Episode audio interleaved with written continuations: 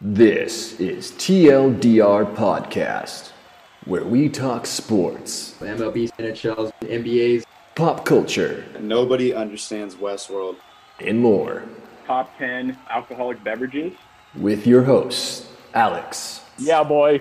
Eric, Yo, James, The San Francisco 49ers, best team in the league. Traded, Right oh, to the- sit down, bud. and Tyler, Oh, damn. Where we do the research and trash talking for you.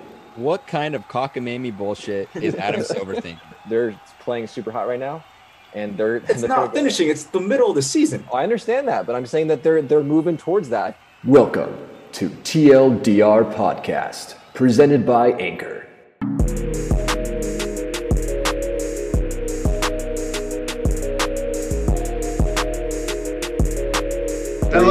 Everybody, and welcome to TLDR podcast, uh, episode 68. I wish I was hosting next weekend because you know why, but we are on episode 68 right now. Ah, Um, ha, you got that one, Tradon. Just a little late there. Um, Anchor. I am officially changing my team name in fantasy football to fuck fantasy because I am now 0 and f- I will be 0 and 5 unless Blankenship gets like 20 more points tonight for the Colts. Um, you know, I current grudges have been formed. Miles Sanders, AJ Brown, they are now on the grudge list for me. Um, it only took five weeks, but uh, James, how you doing? I saw you yesterday. I'm good, man. I am tired. Work is still super tough. But uh, you guys are all watching baseball. I'm watching football. And this game for football right now is pretty intense. Ravens were up big, or Ravens were down big to the Colts. Now they're going to overtime. So Lamar Jackson and Mark Andrews making some magic. It's good. Makes me not as tired anymore. Nice. Gain energy from the game that is at stake in front of you. Um, Alex, how you doing, man? How is life treating you? And you are currently watching your baseball team in the playoffs, so life is hopefully good. yeah, this is the first game of the series. I've been able to like sit down and actually watch the whole thing. Um, you know, we're down 1-0 right now, but Dodgers, you know, hopefully perform some magic coming up here pretty soon. Uh, other than that, I'm also pretty sleepy. Uh, but I took a nap today, so that was clutch. Uh, but other than that, I'm great.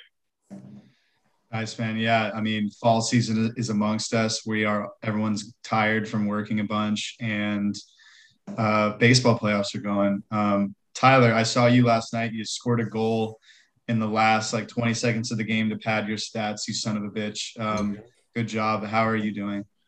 Yeah, I had to. You know, uh, two games in the season, two goals. So Not a big good. deal. yeah, not a big deal. Um, yeah, no, do, doing doing well. Uh, I also had today off, so had a nice, relaxing day. Went on a little hike, got some pizza and beer, came home watching baseball. So it's been a good day. Uh, been a good week. Obviously, we're in the thick of things with postseason baseball, so we'll talk more about that later. But October is such a fun sports month. I love it. Yep, thick season. Um, Tradon, last but not least, uh, you set me up for two different chances to score last night, and I didn't score. I blew my my load in the first game, but uh, I saw you yesterday. How you doing? I'm good. Um, tomorrow is a big day for the NHL. Um, it's a doubleheader on ESPN, so we'll see how ESPN takes having the uh, the NHL back for the first time in over 20 years. Um, I'm pretty excited for that. Baseball is really good. Today's been pretty crazy. Um, my boy just is coming in to uh, to relieve Alex Wood, which is ex- which is exciting. So go Tyler Rogers. Love watching you pitch. Um, but yeah, everything's good, man.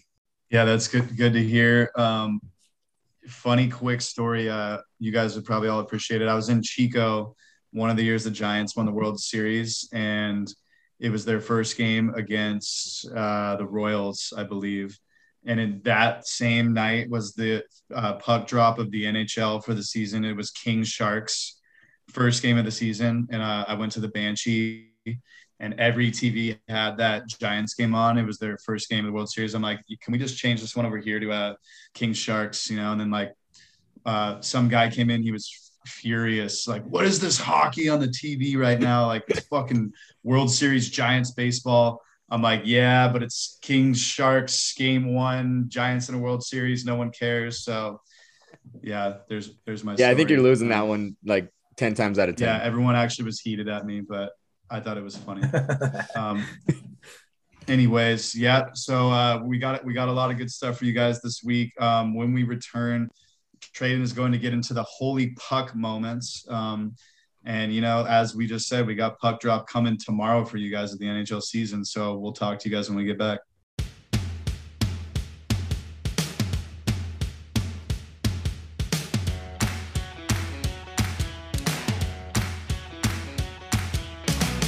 Holy, f- I mean, holy puck. We are back, everybody. Um, is going to get right into the holy puck moments uh, for the NHL, which begins tomorrow. Right? Yes, sir. Um, this, so this is a new series for me. Um, as uh, as um, um, Jesus Christ, as Eric uh, brought in, Holy Puck Moments is here to stay and here to here to go uh, for Week One of the NHL season. Um, tomorrow we we see a puck drop um, for a double header on ESPN for the first time in a very very long time. Um, so- Yes, so that's extremely exciting. Um, even just watching the, listening to the intro music for for the NHL and ESPN is something that is it, it just gives me chills. Um, anyway, we're just gonna get into some hot button um, news around the league. Um, so this this first one we're gonna talk about did happen. Probably could have talked about it last week, but you know, considering we were dealing with the uh, divisional breakdowns, I had to push it to this week. But uh, Robin Lehner came out to speak about uh, malpractice by um, the medical teams in the NHL. Um, not just, I don't. It doesn't seem like it was necessarily uh, towards the Vegas Golden Knights particular, but it was kind of overarching. And he actually called out a couple coaches, including including Alain Vigneault of the uh, of the Philadelphia Flyers. Interestingly enough, um, and he just came out saying, you know, teams have a tendency to give, you know, painkillers off to, you know, to players and just letting them, you know, deal with their deal with their issues. Um, on top of that, he did have some some, I guess, had an opinion towards the Jack Eichel incident, considering Jack Eichel is in a is in a battle between a surgery that he wants to get and a surgery that his team wants to get. Um, the CBA protects the teams more than it probably should, admittedly. Um, but Alex, you know, this has been an interesting story, and he and Robin Lehner actually did end up going and having a chat with the NHL, and it seemed like it was pretty good. But um, first of all, what do you what do you have to say about these kind of accusations? Like, does it do you have an opinion about them? Does it kind of bring something up that it, it does it intrigue you in any way?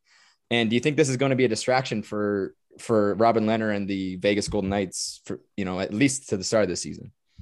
I mean, it's definitely an interesting story. Who knows? I would assume there's at least some, you know, facts about this story out there.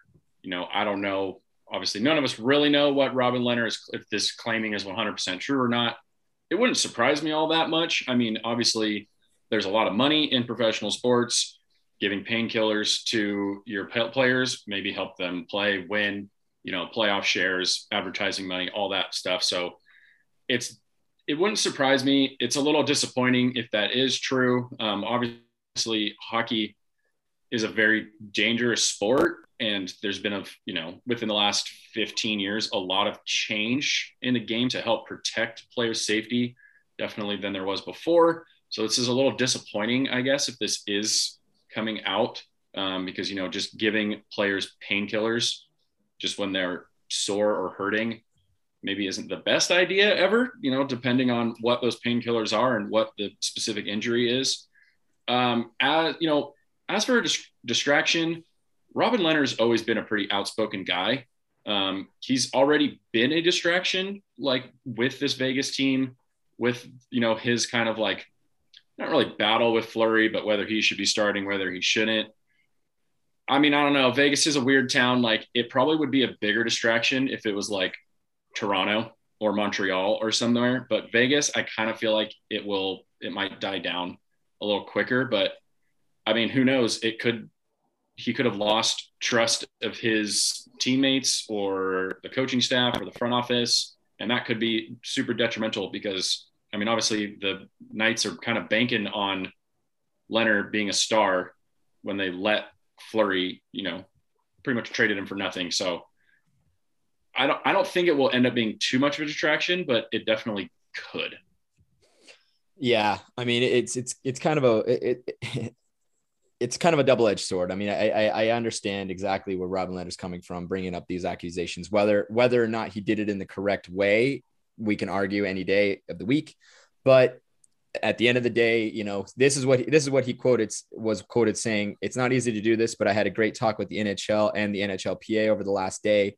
I'm excited for the potential change to be made and uh, to made to protect the younger generation. This is something I've been advocating for for years, and I'm encouraged about their approach that they want to take. So this is, I mean, he clearly he got his message through, and that's good. Um, to, to Alex, to your point, and hopefully it dies down. And and, and oh, I guess depending on if you're a Vegas fan or not, hoping it dies down or it doesn't. Um, but all in all, it is very interesting, and it actually does tie right into our our next discussion, which um, which kind of shocked the NHL world and especially the, Montreal Canadiens world. Carey Price checked himself into the NHL Player Assistance Program. Um, we don't really, I mean, I guess I haven't really seen any poignant reason why yet, but presumably, you know, um, from from a go, former goalie coach of his, who you know is very close to him, he says that it it has to do with you know Carey Price being very much about other people over himself to, to his detriment, you know, his family, his teammates, uh, and the franchise of the Habs, which is arguably, if not actually, I wouldn't even argue, is probably the hardest organization to play for at this point. Um, you know, he went through a very fast um, Stanley Cup final loss. He had knee surgery, but James, you're you've been kind of a huge, um, you know, huge Carey Price fan and a and a and re- relatively huge, um, not huge, but huge, uh, you know, relatively big Canadiens fans, Canadiens fan, you know, since we kind of started this podcast. And I just want kind of your thoughts on the story, and and I'll ask you a, a separate question after that that doesn't have to do with the immediate story, I guess. I think that him doing this and checking himself into the player assistance program is important for the NHL and the world to see. I think it really um, takes apart the whole toxic masculinity aspect of this and how men um, can't be vulnerable and ask for help. Because I mean, right now in sports, just like the painkillers thing, men are expected to go throughout their career and play and not ask for help and just do whatever they can to grind it out and show out and do the best they can. But that's simply not the case anymore. Whether it be the pressures given to you by the fans, your family, the coaching staff, your teammates, or the aches and pains that you go through on a day to day basis in the grind. Toxic masculinity shouldn't be a thing anymore. And Carey Price, who is asking for help, is going and doing that right now and is showing the world that that's okay to do. And it's it, it's huge coming from a guy like him. Like Carey Price is the face of the franchise of Montreal Canadiens, which is one of the biggest NHL teams ever because it was part of the original six. Like this is the one of the teams to go to to go play for. It's historic. He's the face of that franchise. He's asking for help. Carey Price, when you see him, when you watch him playing games, you see him yelling at his teammates because he expects better. He's not a soft dude. Nobody would ever label, label Carey Price as soft. He's the kind of guy who wants to be out there hitting with the puck 60 times a night because it makes him better. And he's the guy right now who's asking for help. That speaks leaps and bounds for how far the NHL and men have come. I mean, this is this is huge. People may think he's weak for doing so. I don't. I I don't at all. I think that's a strong as you can be. It's much like therapy when you need it, like on a day for anybody else. It has this bad um, connotation to it that therapy is bad for you. But no, you're really strong for asking for help. We can't do this alone. Life is hard. This game is hard. Everything you do in life is difficult. And everybody can ask for help every once in a while. And Carey Price is doing it and making it seem like it's okay. And I love that. And I love what his wife came out and said on social media too he's gone through a lot of struggles. He's doing his best. He's doing his best to support his family. It's not just for him that he's checking himself in this player assistant program. It's for his family. It's for his teammates. It's for the betterment of humanity. Like as small as this is, it's a microcosm of our life. Asking for help is okay, and it makes that okay to be. I I absolutely wholeheartedly agree with you here. Um, what what probably makes this even more, and I guess you kind of alluded to it, was this isn't a now, no no offense given to these types of players, but this isn't a, a fourth line grinder. This isn't a, uh, this isn't an AHL player who's not you know maybe in the in the spotlight um, you know, every single game. This is Carey Price, one of, if not the best goaltenders in recent, I guess, in re- relatively recent history. Plays for the Mon- Montreal Canadiens, who are the most historic franchise in the NHL history. They're like the Yankees of the of the of the NHL, right? Um, and I think that that speaks more volumes than anything. And and I, you know, I I I you know, our thoughts and, prayers are with Carey Price at this point, and uh, we hope that he can get the assistance that that he needs. Uh, it's a minimum of 30 days, so um, it, but it seems like it's sounding like he, they're expecting to him to be back before the turn of the year, so we should see him back, you know, before 2022. But again, these things take time, and we don't really we don't really know, and we would never want him to rush anything that he that that something like this. So um, we, I know, I, I, think I speak on behalf of everyone, um, and James kind of alluded to it. You know, we, you know, we we find it very brave what Carey Price is what Carey Price has done, and I think that it really opens up the doors for younger players in this game. Um, kind of what Robin Lehner has been kind of you know advocating for. Carey Price did it in a different way, um, and showed the world that you know doesn't matter how big you are or how strong you think you are, you everyone still may need help. But um, separately, and now we don't want to, you know, diminish this whole story though. There is a hockey situation that that is coming. You know, they did lose their their starting starting goaltender. So James, do, do you, how do you think that Habs will manage this? Do you think they're going to be okay for the next few months, um, or you know, could be the whole season? Do you think they're going to be okay? Do you rely on Jake Allen? What's your thoughts? I think they'll be okay. Um, I don't think they'll be as good as they would be with Carey Price, but I think that Jake Allen is a good little stopgap to stop the bleeding at this point in time. I mean, let's not forget that four or five years ago, Jake Allen was a starting goaltender with the Blues, and he did relatively well. And in recent memory, like this last year in Montreal, he had kind of a down year by his standards. His uh, save percentage was 0.097 or 0.907, and his goal against goals against average was 2.68, which is higher than what his averages for his entire career. But that can be attributed to being in a new team. He was with St. Louis for so long.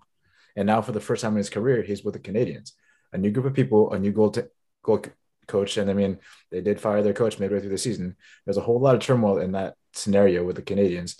And he did his best. He managed his best. Carey Price, like I said earlier, he's the kind of guy who gets better with the amount of playing time that he gets given. And so towards the end there, it was the Carey Price show.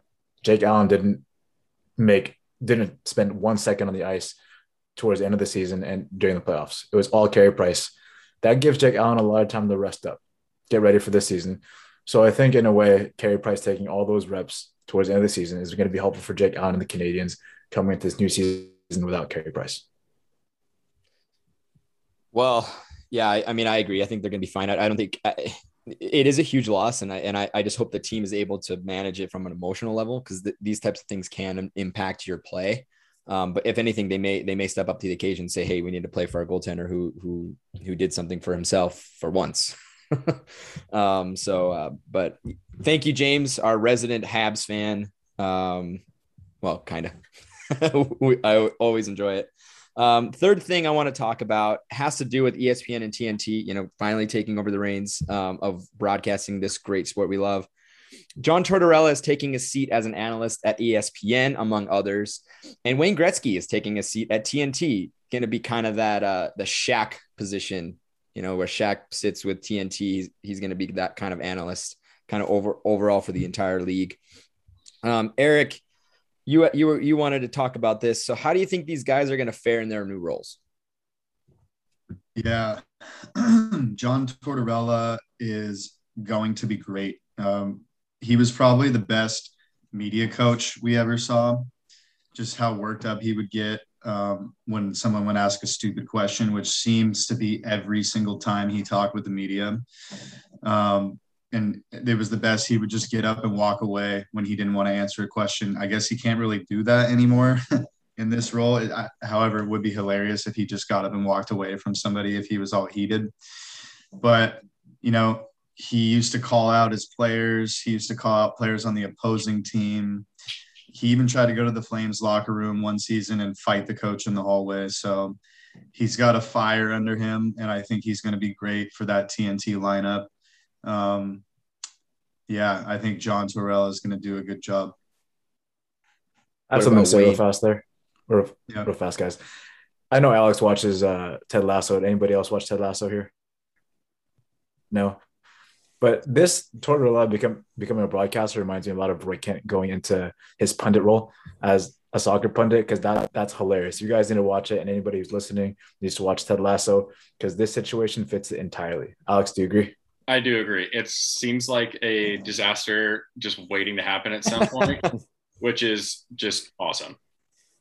Um, before I talk, before I chi- chime in about uh, torts, uh, did you have a thought on Wayne Gretzky? Yeah, yeah. So Wayne's going to be interesting. I mean, the great one, the goat of hockey, will be sitting in front of us on a live TV broadcast. You know, often moving forward. Um, you know, it's like I feel like, especially for us, you know, we were we were extremely young during his his reign and his time of being great. So, you know, now this is like a glimpse to see his other side, uh, see like how he is when he talks about the game. Um, and, and I feel like, you know, you just don't see as much or hear about him um, as often anymore. Like obviously about all of his records and things, but now to just see him live in front of us, it's going to be cool.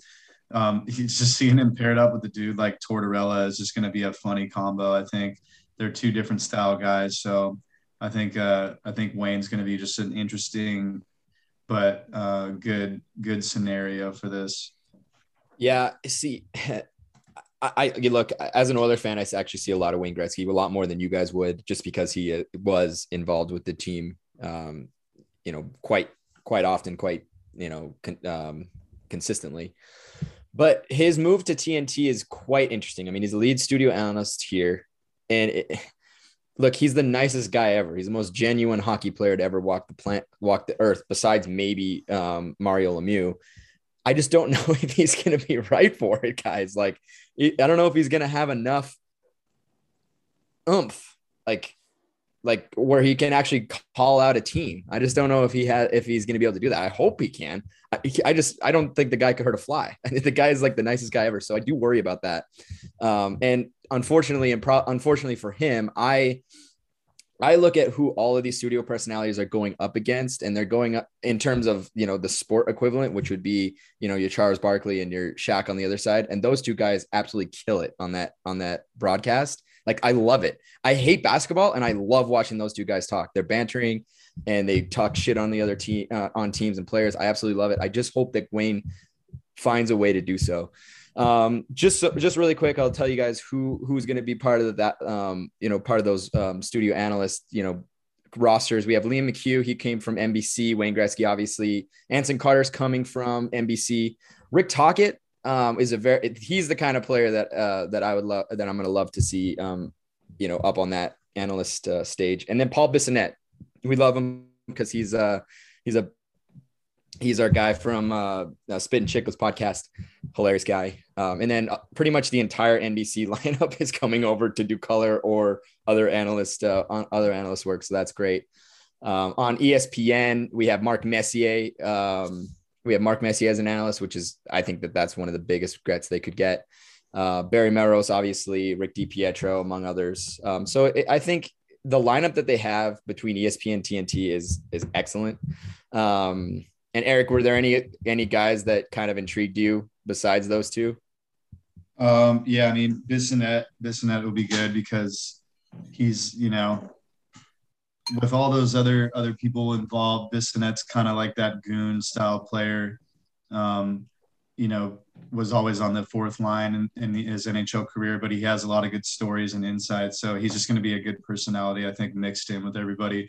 It seems kind of like, you know, the NBA with TNT, they do one of the best jobs, you know, with Barkley and Shaq and all the different personalities. So I, I hope Bissonnette can kind of contribute to that and get the NHL and TNT up to par with that. For sure. We all need a class clown, and Paul Bissonnette fits the fits the money perfect there. Yeah. Um, finally, to round it out with holy puck moments, um, this is actually kind of a, an old story, but we are about to hit the hit the season, so it, we might as well talk about it.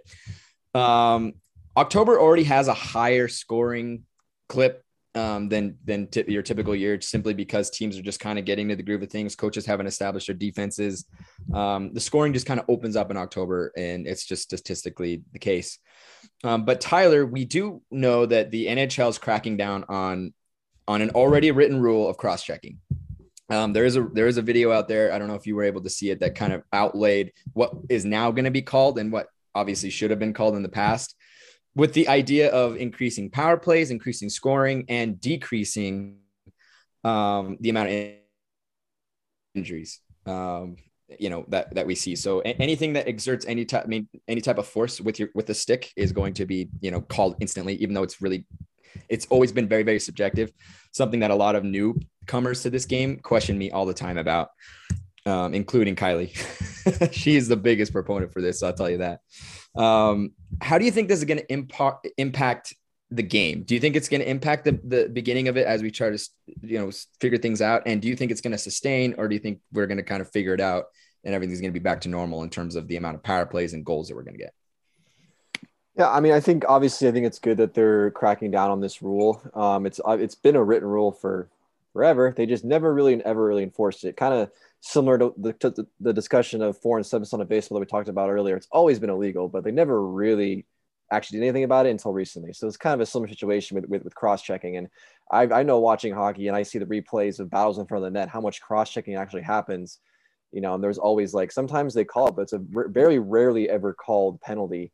Um, so it'll be interesting to see how often they do call it. Apparently, it's going to be quite a bit. And they'll in the first month or so, there's probably going to be a shitload of cross-checking penalties called because for the longest time players were able to kind of get away with this penalty. And now, if they're going to do it correctly, if the NHL does do it correctly, it's going to be a lot. So there's going to be a lot more uh, power plays. Um, so I think goals are going to definitely increase even more than they already do. Obviously, because we'll have more power plays due to the the more penalties. And I think also, you know, players are going to adjust eventually to the new rule. They're going to cross check less. They're going to play more by the rules.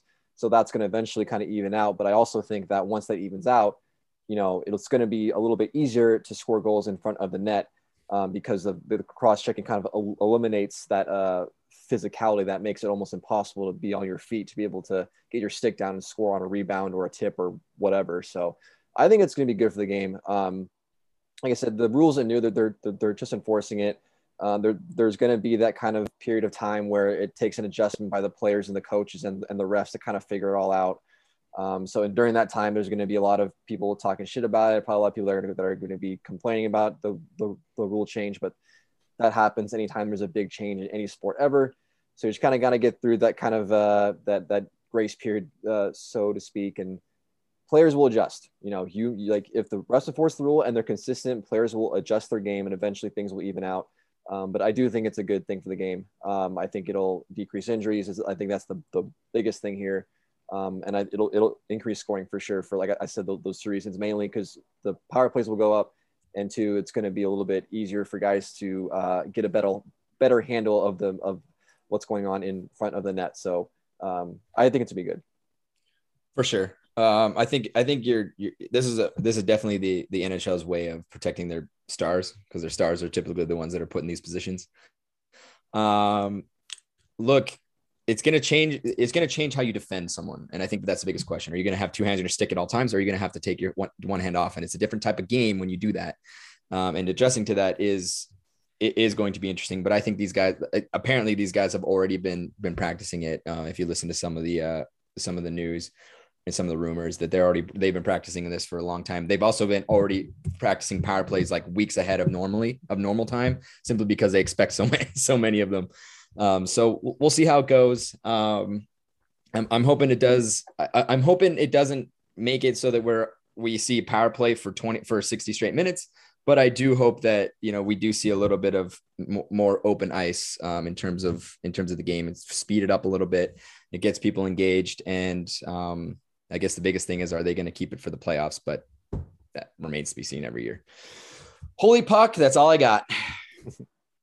Ben, thank you um, for bringing up those topics too. They're, you know they're harder topics to discuss, but it's good that we uh, we mention them on this podcast and you know throw in our two cents with it as well. Um, now you know we got the season starts tomorrow, so we're gonna have a lot more hockey to talk about. Everybody. Um, we're going to take a break. And when we come back, we got Alex, and he's talking the NBA startup, which will also be, you know, our next season starting soon.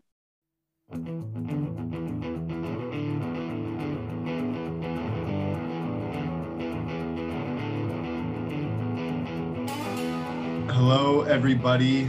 We have returned. We have Alex, our NBA guy, and we're continuing to go over the NBA startup because the season is right around the corner, right, Alex?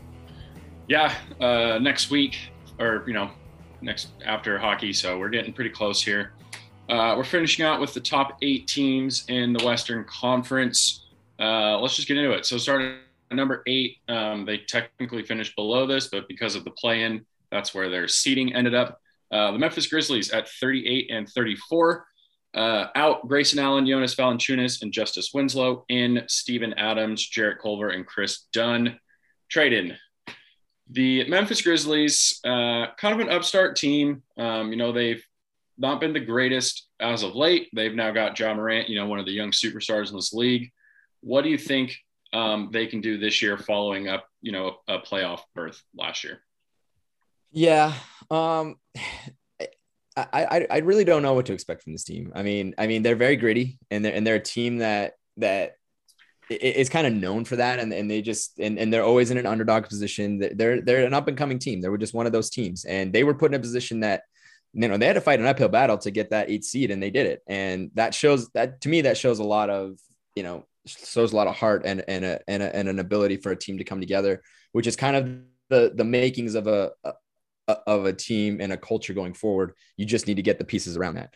Um, the question is whether Ja Morant and the rest of the Grizzlies can step, you know, can take a step forward. I mean, here's the thing: you're in a you're in an incredibly hard conference. I mean, you're in a very, very, very hard conference. And if it wasn't for the, in my opinion, the Cockamamie play-in tournament, you're you're not even making the playoffs here. So you know, you, you have a lot of teams that you're gonna have to beat. You have a you have an interesting team, um, you know, and the teams at the bottom that were fighting for the bottom are are getting better too. Um, they they they um, Eric Bledsoe got traded away, which was which was kind of interesting. Um, they did acquire Jarrett Culver uh, from the Timberwolves. He's a young guy. He could be a guy that they're just gonna that, that they they can groom, and he might be a perfect you know project for this organization. And that that's that's intriguing. But I I just don't know if if they're going to be able to make enough noise. I mean, I think I guess that's a big question. Are, are they going to make enough noise where they're going to be flirting with a with a playoff spot? I mean, with the with the ten team playoffs, you're going to assume so. Um, but then you got to get through the you know the, the play-in tournament, and I I just don't know if they have enough to make a big step, just given the fact that this division is just so hard. Yeah, I feel like they kind of fall into that play-in tournament level somewhere between you know seven and ten um, you know, as we know, the play-in tournament will happen again this next year. You know, I, I just don't know if they're better than any of the seven teams in front of them. I think the Warriors, you know, definitely seem to be a better, you know, generally a better team than the Grizzlies, who finished, you know, technically ninth last year. Um, you never can count out the Spurs. So we'll have to see what happens in Memphis. Um, third year of Ja Morant, though. So I'm kind of, you know, this might be like a huge, huge step up year for him, even though he's been fantastic so far. But we could see a big push out of him. Uh, moving on to you know kind of a surprise seven seed, the Los Angeles Lakers finished 42 and 30. Uh, their whole team's different. So give me give me a second. We'll go through these. um, out uh, KCP, Alex Caruso, Andre Drummond, Marc Gasol, Montrezl Harrell, Kyle Kuzma, Dennis Schroeder. That's not even everyone. Uh, in Carmelo Anthony, Trevor Ariza, Kent Bazemore, Wayne Ellington, Dwight Howard back. Uh, Malik Monk, Kendrick Nunn, Rajon Rondo back, Russell Westbrook. Did you get all that? cool. uh, the Lakers, Tyler, championship or bust? Yeah, I mean that's what they're going for. I mean, uh, uh, LeBron's only got a few more years left. He wants to be as competitive as he can in his final uh, few years here of, of, his career.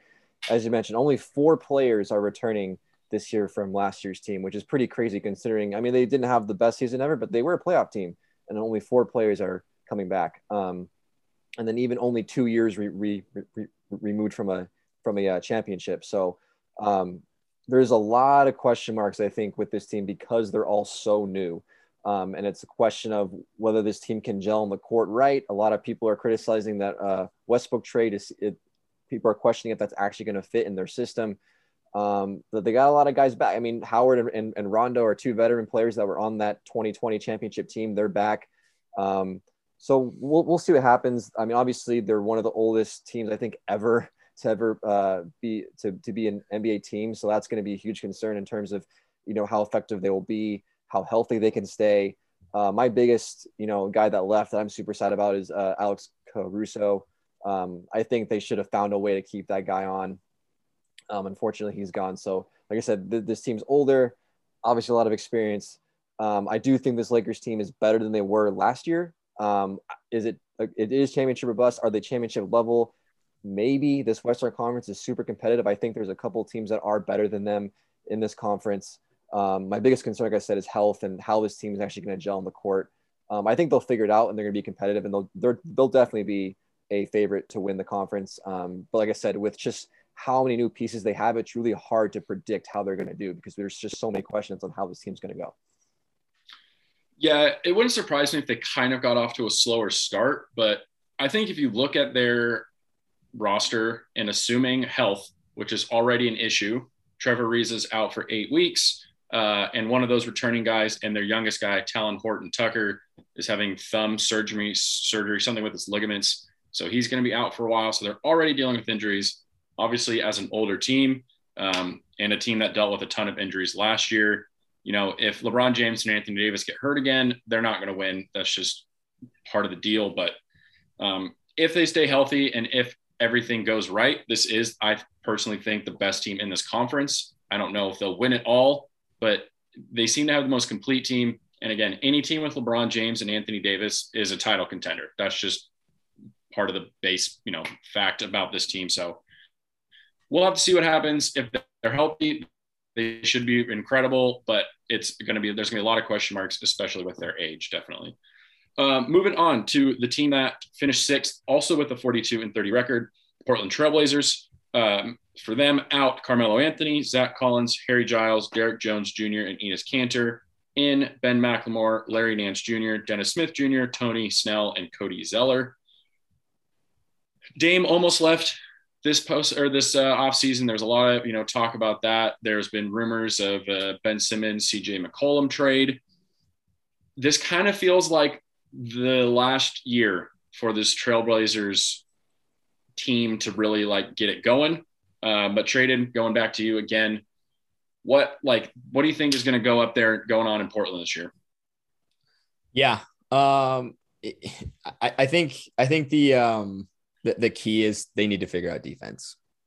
Uh, defensively, they were they were ranked 29th in efficiency. You know, they gave up 115.3 points per 100 possessions.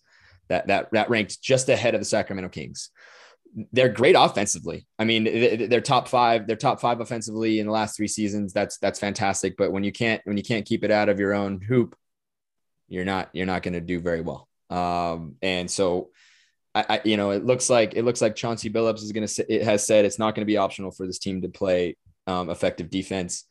Um, and if they figure that out, they're gonna they're gonna be at least at least making steps in the right direction.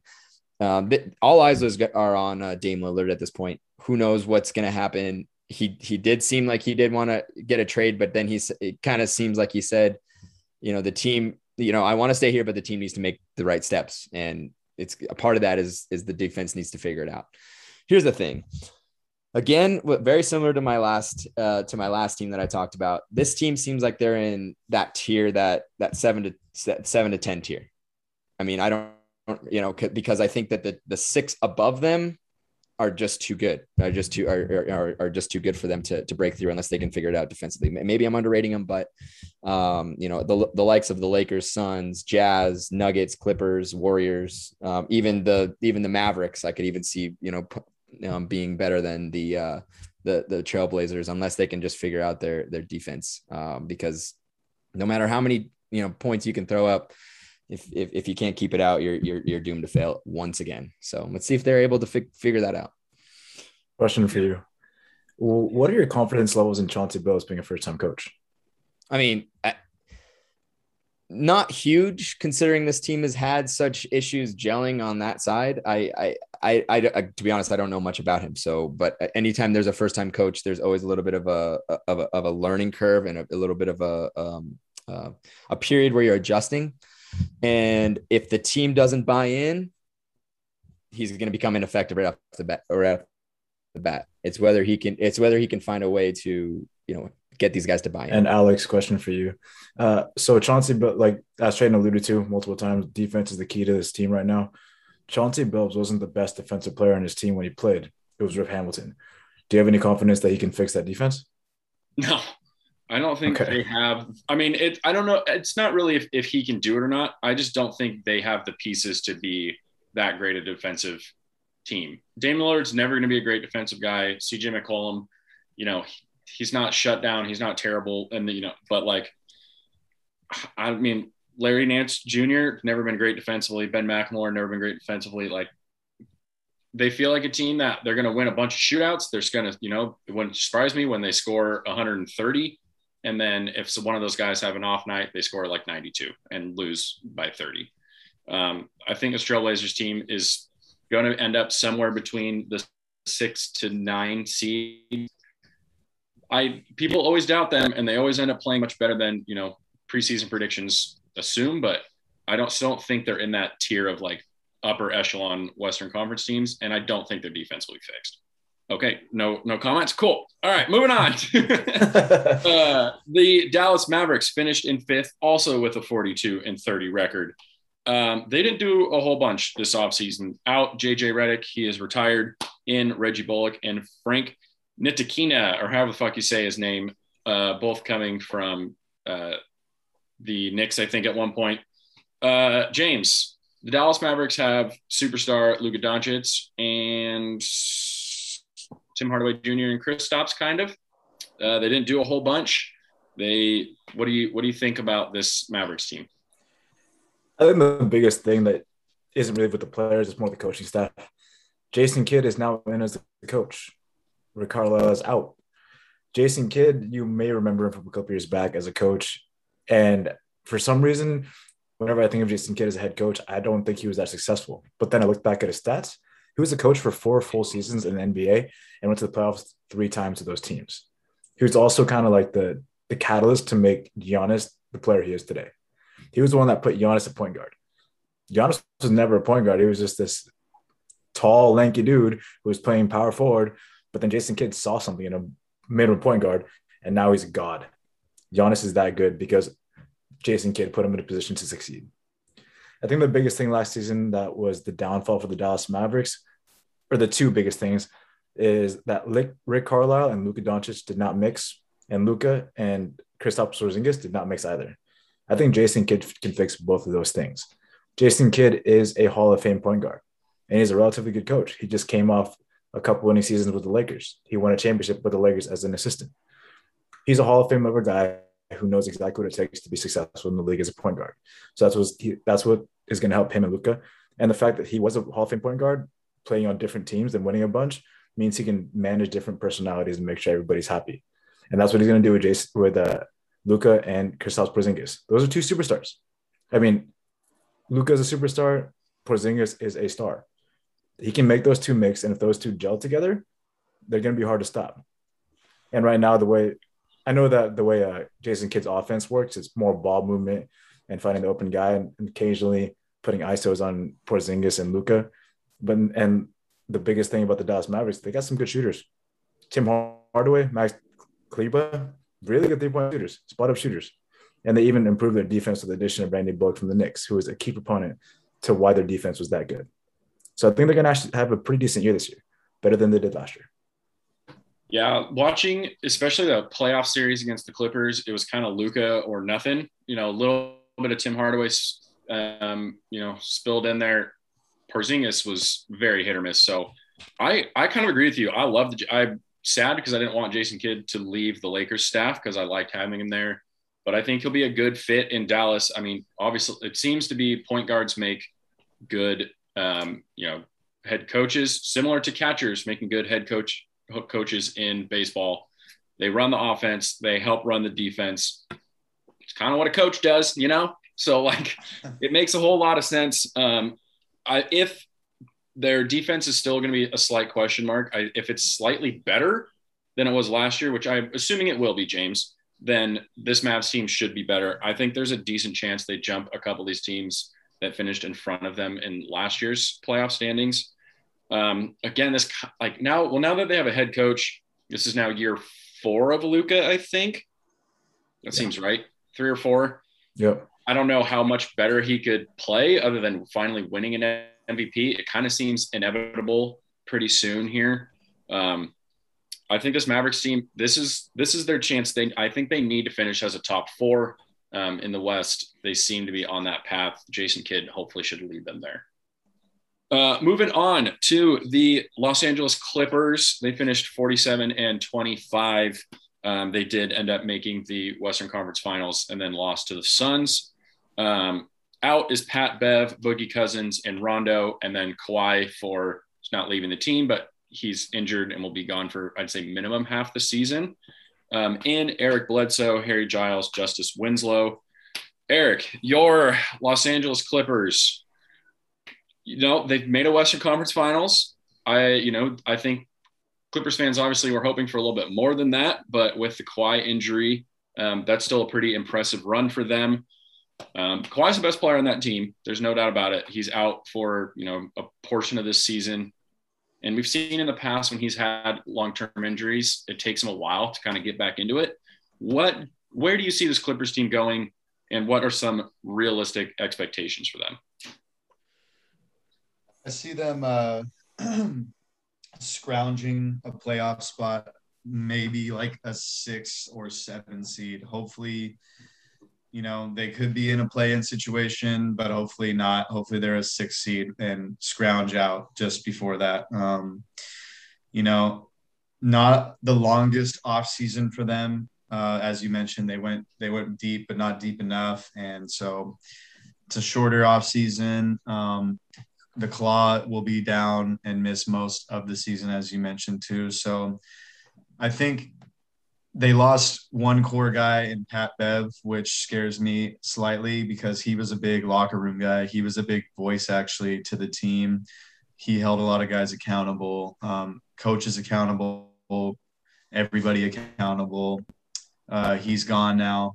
But at the same time, you know, there's always been that issue where they needed a true point guard. So I think um, they did replace him in the sense where they got Eric Bledsoe coming in um, a familiar face. He's been there before, but I think, you know, he's built up a lot of experience around the league and he is more of a true point guard.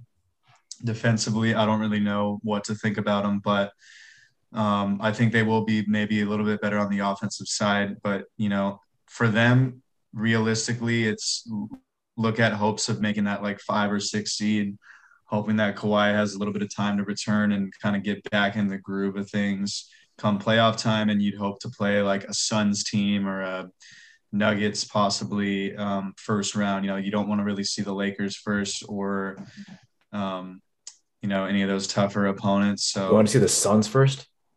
Yeah, I think the Suns. Uh, they got a lot. The Suns were good last year, but every team they played, the the big dogs were out. You know, Anthony Davis was got hurt. He was out. Kawhi goes down. He's out. Uh, Jamal Murray was out in the Nuggets series. I'm not taking away a lot of credit from him. I'm just saying, let's see them face a healthy full Lakers team or a healthy full Clippers team. I don't know if they get as far. So I don't know. Yeah, I mean, basically what I'm saying is you want you don't want to you probably don't want to see the Warriors first round or the Lakers. Um, you'd rather take a Suns or a Nuggets. That's kind of where I'm going. So fight for the sixth seed is what I'm saying. I kind of agree with you. Not, I don't think you want to see the Suns. That part I yeah, disagree on. But. I think their realistic expectations, I think, and is to avoid the play-in tournament. Um, you know, their defense is going to take a hit without Pat Bev and without Kawhi. Fuck. What a uh, catch. um, without Kawhi and without Pat Bev, that's those are their two probably best defensive players. Um, you know, Pat you know, Kawhi obviously shuts down, um, you know, usually the other team's best guy. So I don't, the Clippers, the six seed seems like the highest expectation, but it wouldn't surprise me if they ended up in that play in tournament. I mean, losing a guy like Kawhi you saw what happened when the Lakers lost, you know, AD and LeBron. They were the one seed through the beginning of the season and then dropped into the seven seed without those guys. So I don't know, Clippers fans, it might it might be kind of a tough year after, you know, two years of excellence. So we'll have to see. Um, moving on to the Denver Nuggets. They finished also 47 and 25. They were the three seed out JaVale McGee and Paul Millsap in Jeff Green. They did not do a whole bunch. Uh, Jamal Murray will eventually be back this season, but we'll have, you know, who knows what level he'll be at. Uh, Eric, we're going back to back. The Denver Nuggets, they have reigning now reigning MVP Nikola Jokic. Um, where where they ending this season? Yeah, I think they end up kind of where they left off. Um, whenever Jamal Murray returns, obviously will help them. Um, you know, they one of their do- big dogs is out, and Jamal Murray he's going to miss time. Uh, Jokic is going to have to carry the team again. Can he do it for another season? And not a lot of uh, offseason maneuvers. A guy like Miles Porter Jr. like he's really really got it. He's he has stepped up each and every year, but now he really really needs to step up. Like he needs to be the next superstar for them. You know, they need another guy like him to rely on. Um, I think he is on the right path, but you know, this team just needs to be consistent. They go in phases of being uh, pretty good, and then other phases where they're losing to bad teams. Uh, fuck them. Also, you know, I just have that grudge against them. But um, I do. I like Jokic. I like his game. Um, you know, he's he's one of the most versatile bigs out there. Um, I don't know really know how he is defensively, but you know, he's he's kind of like a Tim Duncan style. He just always keeps scoring, and he can shoot even better. So for them, it's really building up chemistry before the playoffs began. Um, and it seems like they didn't do that last year because they got swept by the Nuggets. So they're uh, probably a five, six or a play in, five, six or or a play in situation is where I see them at. I think this Denver team is still pretty good. Um, I would assume they're going to be a top four. They kind of seem to be that for the last five years, but haven't really made that deep run in the playoffs yet. Injuries have been a part of that. Um, but you're kind of right if you know, assuming Jamal Murray comes back in his his former self right away, which is a big ask, uh, Michael Porter Jr. needs to be that third guy, that other big three for them. You know, they signed, they've got Aaron Gordon. He's been fine for them, I guess, but he's not he's not Michael Porter Jr. He's never had that, you know, top top level of the draft, you know, like potential. So I, I you know, I want to see the Nuggets go deep this is I feel like kind of like you talk about the Trailblazers. This sort of feels like one of those last couple of years that they need to really push to go deep into the playoffs, um, or they might have to rethink some things. Obviously, a really tough Western Conference, you know, with the Warriors and the Lakers kind of, you know, other than the Suns last year, kind of controlling that. But um, moving on to the Phoenix Suns, who out of kind of nowhere finished second in the Western Conference, 51 and 21 ended up, you know, making the NBA Finals, eventually losing to the Milwaukee Bucks. Uh, out Torrey Craig in JaVale McGee, Alfred Payton, and Landry Shamet. James, uh, you don't want to meet the Suns in the first round, or do you? Oh, I do not. The Suns scare me. It's like Chris Paul effect, man. It's like because I'm a Lakers fan. Let's just bet right now. Let's bet right now. What are you betting?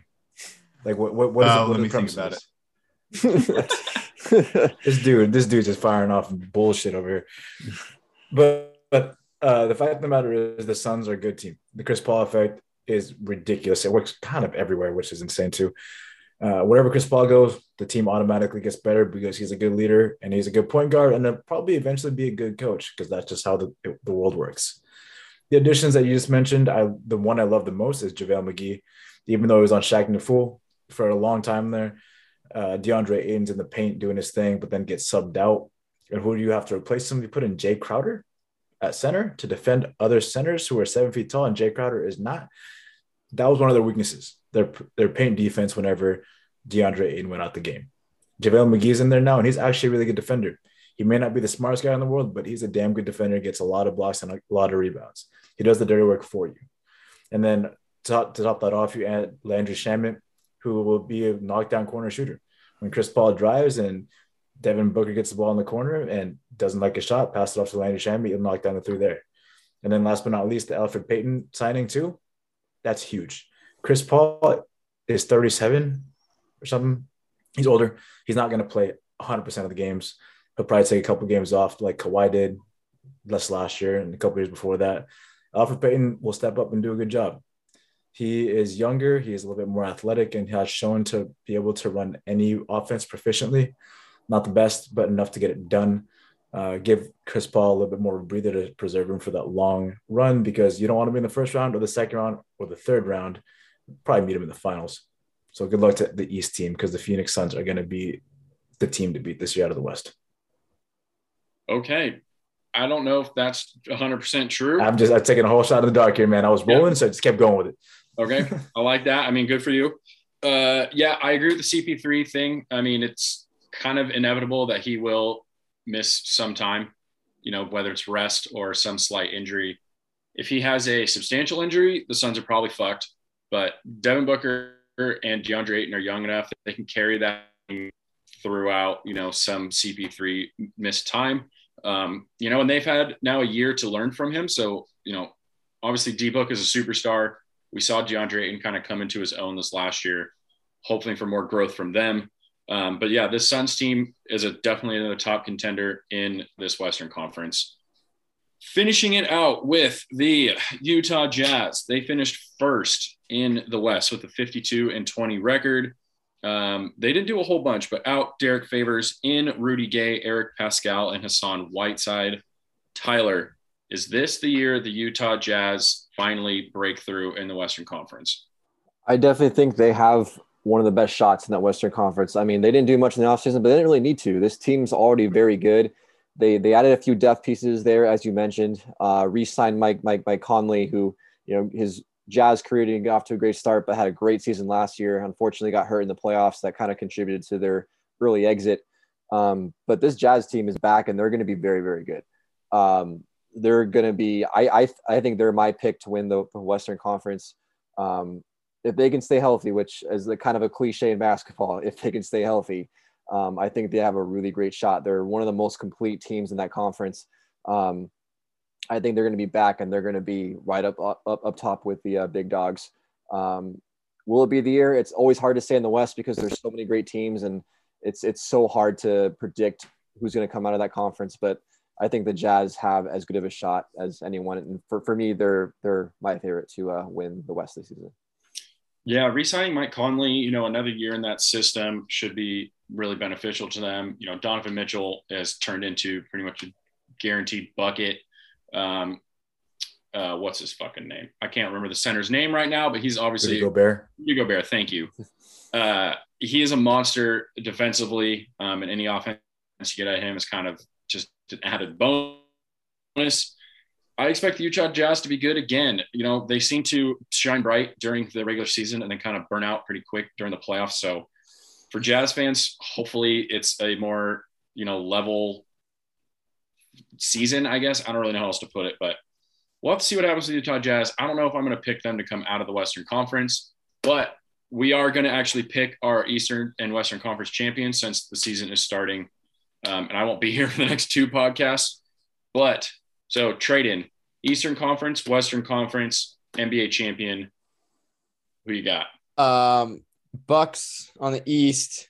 On the West, excuse me, on the West, I have the Suns, and I actually have the Suns winning this year. Okay, so we got one Suns. Eric, same question. Um, I got the Warriors coming out of the West. Uh, they got Klay Thompson coming back. They've been somewhat of a doormat. They may just have the spunk. I hope it doesn't happen, but I don't know why. I'm just thinking that. And I got the Brooklyn Nets coming out of the East. Um, they were close, but not close enough last year. Does the Kyrie thing and worry you at all? What? Does the Kyrie thing worry you at all? Uh, they'll find a way around it. Around it, it's the NBA. Um, and I want neither team to win. So uh, uh, probably the Nets in seven over the Warriors. okay, I like that. Uh, James, same thing. So, like I was just talking about, and I was rolling and wasn't making much sense. I'm going with the Suns to win the West, be in the finals there, and uh, a surprise team that not many people will pick but I should probably bet on sooner rather than later is the Chicago Bulls. I think they'll make it out of the East. They're a brand new team. Like there's a lot of new players there.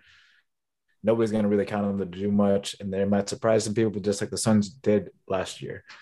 The Suns will end up taking it though. Okay, and Tyler. Yeah, I got Bucks out of the East, and then as I mentioned earlier, I got Jazz my favorite to win the West, and uh, I'll go with uh, the Bucks going back to back NBA championships. Okay, I'm gonna go with the Atlanta Hawks coming out of the East. I'm gonna go out on a limb, and I'm going with the Lakers because they're my team, and I'm gonna be hometown biased, and they're gonna win. They're gonna go. They're gonna win, and they're gonna get a real parade, and it's gonna be magical. I hope so. Um, but Eric, that is all I've got. So we're we're done. The season's starting pretty soon, and then you know we'll get back to talking about the season as it as it come goes along. Thank you, Alex. Um, yeah, some more good insight. And yeah, the season is right around the corner, ladies and gentlemen. Just as Alex mentioned, as whenever hockey starts, you know, basketball is about to start right after that. So when we return, the MLB playoffs in full effect, and Tyler will love to tell you about it when we come back. With health concerns on the rise, it's as important as ever to keep your people safe. Dimer isn't another BS COVID company. They've been developing their tech to kill germs and save lives since 2014.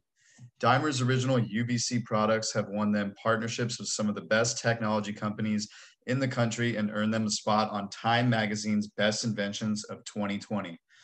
Dimer started out disinfecting airplanes. Now they're in hospitals, athletic facilities, hotels, classrooms, basically anywhere people might have been sick. When it comes to keeping your players, employees, guests, and customers in your facility safe, trust Dimer. For TLDR listeners, they are offering free disinfection as a service in select areas. So that means they will come disinfect your facility for free. You can take them up on this offer by visiting dimeruv.com and at dimeruv on social media. Use code TLDR for your first disinfection as a service appointment for free. That's Dimer, like diner with an M, as in Mike Trout. Ever heard of him? Kill more germs, prevent more infections, save more lives. D I M E R U V dot com.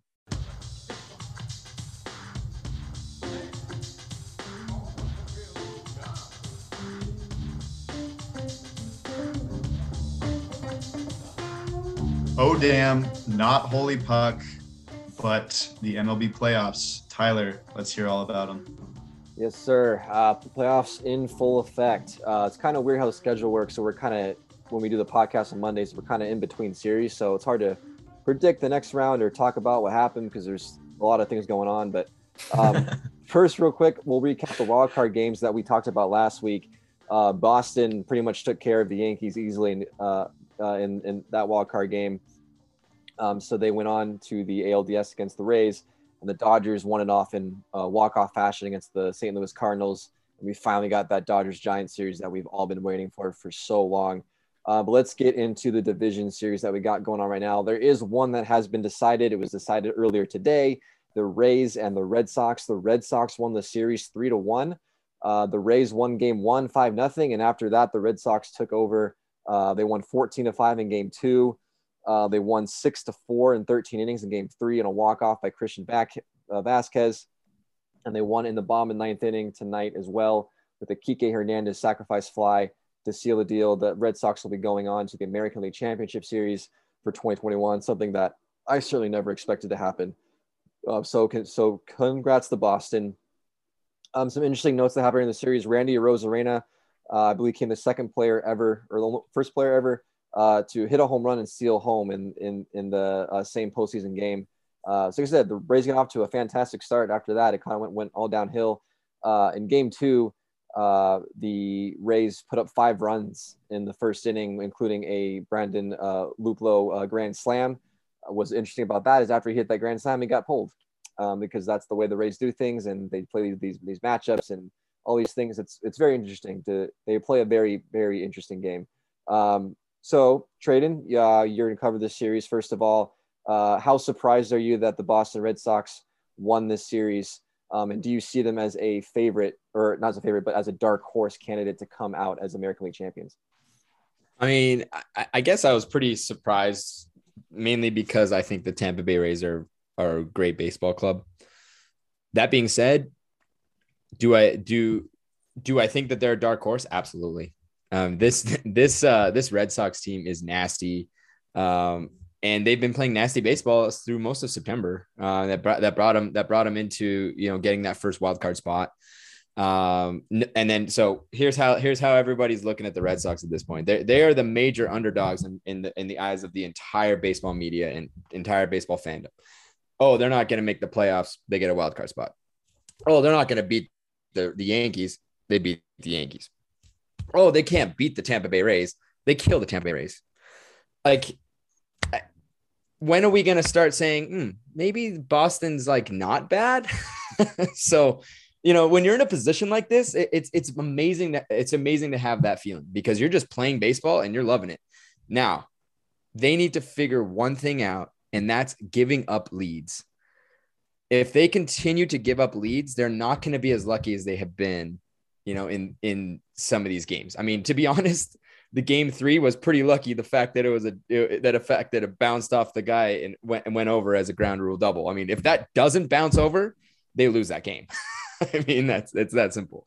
Um, but hey, they're they're getting timely hits. Um, it, it, doesn't help, or I guess it does help when you're playing the most analytically bullshit team, and, and that's the Rays. Used to really respect them. I have, I have no respect for them anymore.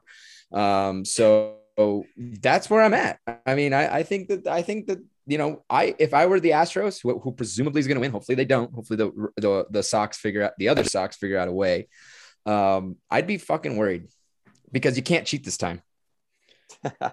that's very true. Um, yes, you. you have, you, have about, you, seen the report saying about the scandal that's coming out that they might be cheating again? Yeah, oh, probably. There's there's some pretty, talk about that. Pretty interesting stuff there. We'll we'll, we'll get into that. Um, but yeah, with uh, terms of uh, Tampa Bay, uh, you mentioned the kind of the over analytics. Um, we kind of saw that in full effect here in the postseason. I mean, I mean, the, the Rays have been doing this for a long time kind of out of necessity because they're a team that, you know, they're not a high payroll team. They have to play the game in a way that not a lot of teams um, can because they kind of have to because they're, you know, and that, but the thing is that it's an organizational buy-in, right? Everyone kind of buys into this system of where they play matchups. They, you know, they, they on offense and, and, and, and on, on, on pitching. They made it all the way to the World Series last year. Um, they won 100 games in, in the regular season doing it um, this year obviously getting knocked out in the first round of the playoffs does not look that great. You know, I think a classic example was Luplow taking that grand slam off Chris Sale in the first inning and then getting pulled because uh, right-hander went in uh, for the game and Luplow being a right-hander, you know, matchy, you that lefty-righty matchup is what you want, you know, but it's the analytics versus the baseball field, right? So like, what do you really do? You know, Tradon, do you, do you agree with the, how the Rays do this? Obviously they've been successful, but I think at times maybe it doesn't. Should they, you know, it, it's kind of one of those – you blame it when it doesn't work. You you uh, glorify it when it does work. So like, kind of, what's your thought on how the Rays do things? Yeah, it it it, it shows that you're an amazing regular season team. Who here gives a shit about the regular season? As long as you make the playoffs, you better fucking do something with it. And they never fucking do. Guess what? Last week, last year, they did the same fucking shit and took out Blake Snell. Same fucking shit. The guy's rolling. Why stop? This guy just hit a, a, a grand slam in the first fucking inning You take him out. I don't, I don't, it doesn't even compute in my brain. I don't even, first of all, and I don't know baseball that much. I don't even believe in pitch counts. If a guy's rolling, just let him fucking roll. Like, let him fucking go. Like, like why disrupt? Why disrupt that?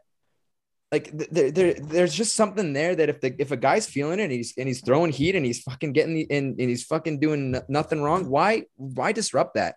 Because as a player you become confused. You're like okay so what the fuck am i supposed to do then? Like you have no idea if if if if it's good enough because it's all about the analytics. It's all about the numbers. And that's just not how sports is always like. And that's not how the postseason is always like. It's going to get you great numbers in the regular season, which is fine. Fuck, fuck the regular season. Maybe Tampa Bay should learn from their other Tampa Bay team. The regular season doesn't matter. Just get to the postseason and then do something with it. Don't be idiots. And they're idiots and they deserve to be where they are. Damn. Yeah. I mean, it's, uh, it's interesting the way that they, they really over, they put a lot of their you know eggs in the basket on the analytics. You know, I think there's a healthy balance between the two. Sometimes the Rays can be a little bit too analytical, and I think sometimes it comes and bites in the ass. you got a team like Boston that plays with so much heart and so much grit, and you got a manager and an organization that there that believes in that kind of play, and that's why the Red Sox, I think, have advanced the next round because they got their dogs in there and they ride, like I said, they ride those guys. You know, uh, Nick Pivetta there in Game Three in those extra innings. You know, that guy, not the greatest pitcher ever. He's okay. He has his moments, but he was he was he was rolling last night. He just kept he just he just kept um, going out there, shutting it down. I think that's how you win a postseason baseball. And the I think the Red Sox clearly are above that. You know, despite the 100 win Rays and they're out, Red Sox are still playing baseball. Um, so let's move on to the other American League Division Series going on right now. It's the White Sox and the Astros. Uh, the game today, Game Four, got postponed uh, due to rain, so they'll be playing that tomorrow um, potentially. So the or the uh, Astros are up two to one in the series. Uh, the Astros won the first two games at home, uh, six to one, nine to four. The White Sox won a shootout last night, uh, twelve to six. Uh, so very very high scoring series. Um, so Eric, I want to ask you: Do you like these high scoring uh, offensive kind of postseason games? Um, does you know does that draw you more in to watch more baseball when you see these scores like twelve to six, nine to four? I mean, uh, you want to say the more scoring, the better. But you know, as I've been sitting here watching this Dodgers Giants game tonight, it's actually pretty interesting. You know, it's just one nothing. They keep getting close, but not close enough. So I don't know. It's it's kind of that similar in the hockey world. You know, sometimes seeing a, a one nothing game or a two one's actually uh, more intriguing and interesting because there's a bunch of crazy saves that happen or posts that get hit, things like that. It's I don't know. I'm I'm mixed about it. Um, you know, just fuck the Astros. Um, yeah. yeah, I, I, I kind of agree with you on, on both counts. Obviously, you know, I'm, I'm, this is probably the series I'm, I've been least intrigued in. A, because the Houston Astros, and but B, because the games haven't really been that close. Like there's been, you know, maybe the, for the first half of the game, it's, it's pretty close, but the last few innings though, it's like one team pulls ahead because they score, you know, they put up a five spot in one inning, and it kind of, it kind of just stays that way. And you know, I, like I I, I do love offense, but I want good close postseason games. We haven't, there hasn't really been any close games in this series yet. Um, so Eric, so what do you think? You know, the there's two games left in the series. The White Sox, you know, they lost the first two. They have to win three in a row. They took care of business last night. Do you see this White Sox teams winning two more games to take the series from the Astros, or do you think, or do you feel like the Astros are going to move on to face the Red Sox in the ALCS? Um, unfortunately, the Astros are going to move on. It's just even when the, if they are or if they're cheating or not, who knows if they really are right now? They still might be, but these guys just find ways to win in the playoffs. You, you can't take that away from them, I guess. Um, so you know, it's just they have the, experience. They still have a, some of those core guys that were there, that you know were with them for those deep playoff runs. So they just continue to roll through teams. It's pretty scary, and I think they will be playing the Red Sox. Yeah, unfortunately, I have to agree with you. And speaking of that, you know, cheating remark, the the White Sox did accuse the Astros of cheating once again. No surprise. Um, I don't know if, if you guys kind of saw the quotes and all that stuff, but you know, as one of the White Sox relievers, you know, kind of citing how the Astros put up a lot more runs and hit a lot better at home versus what they did on the road. But it was kind of funny because if you really look at the stats, they're not that different.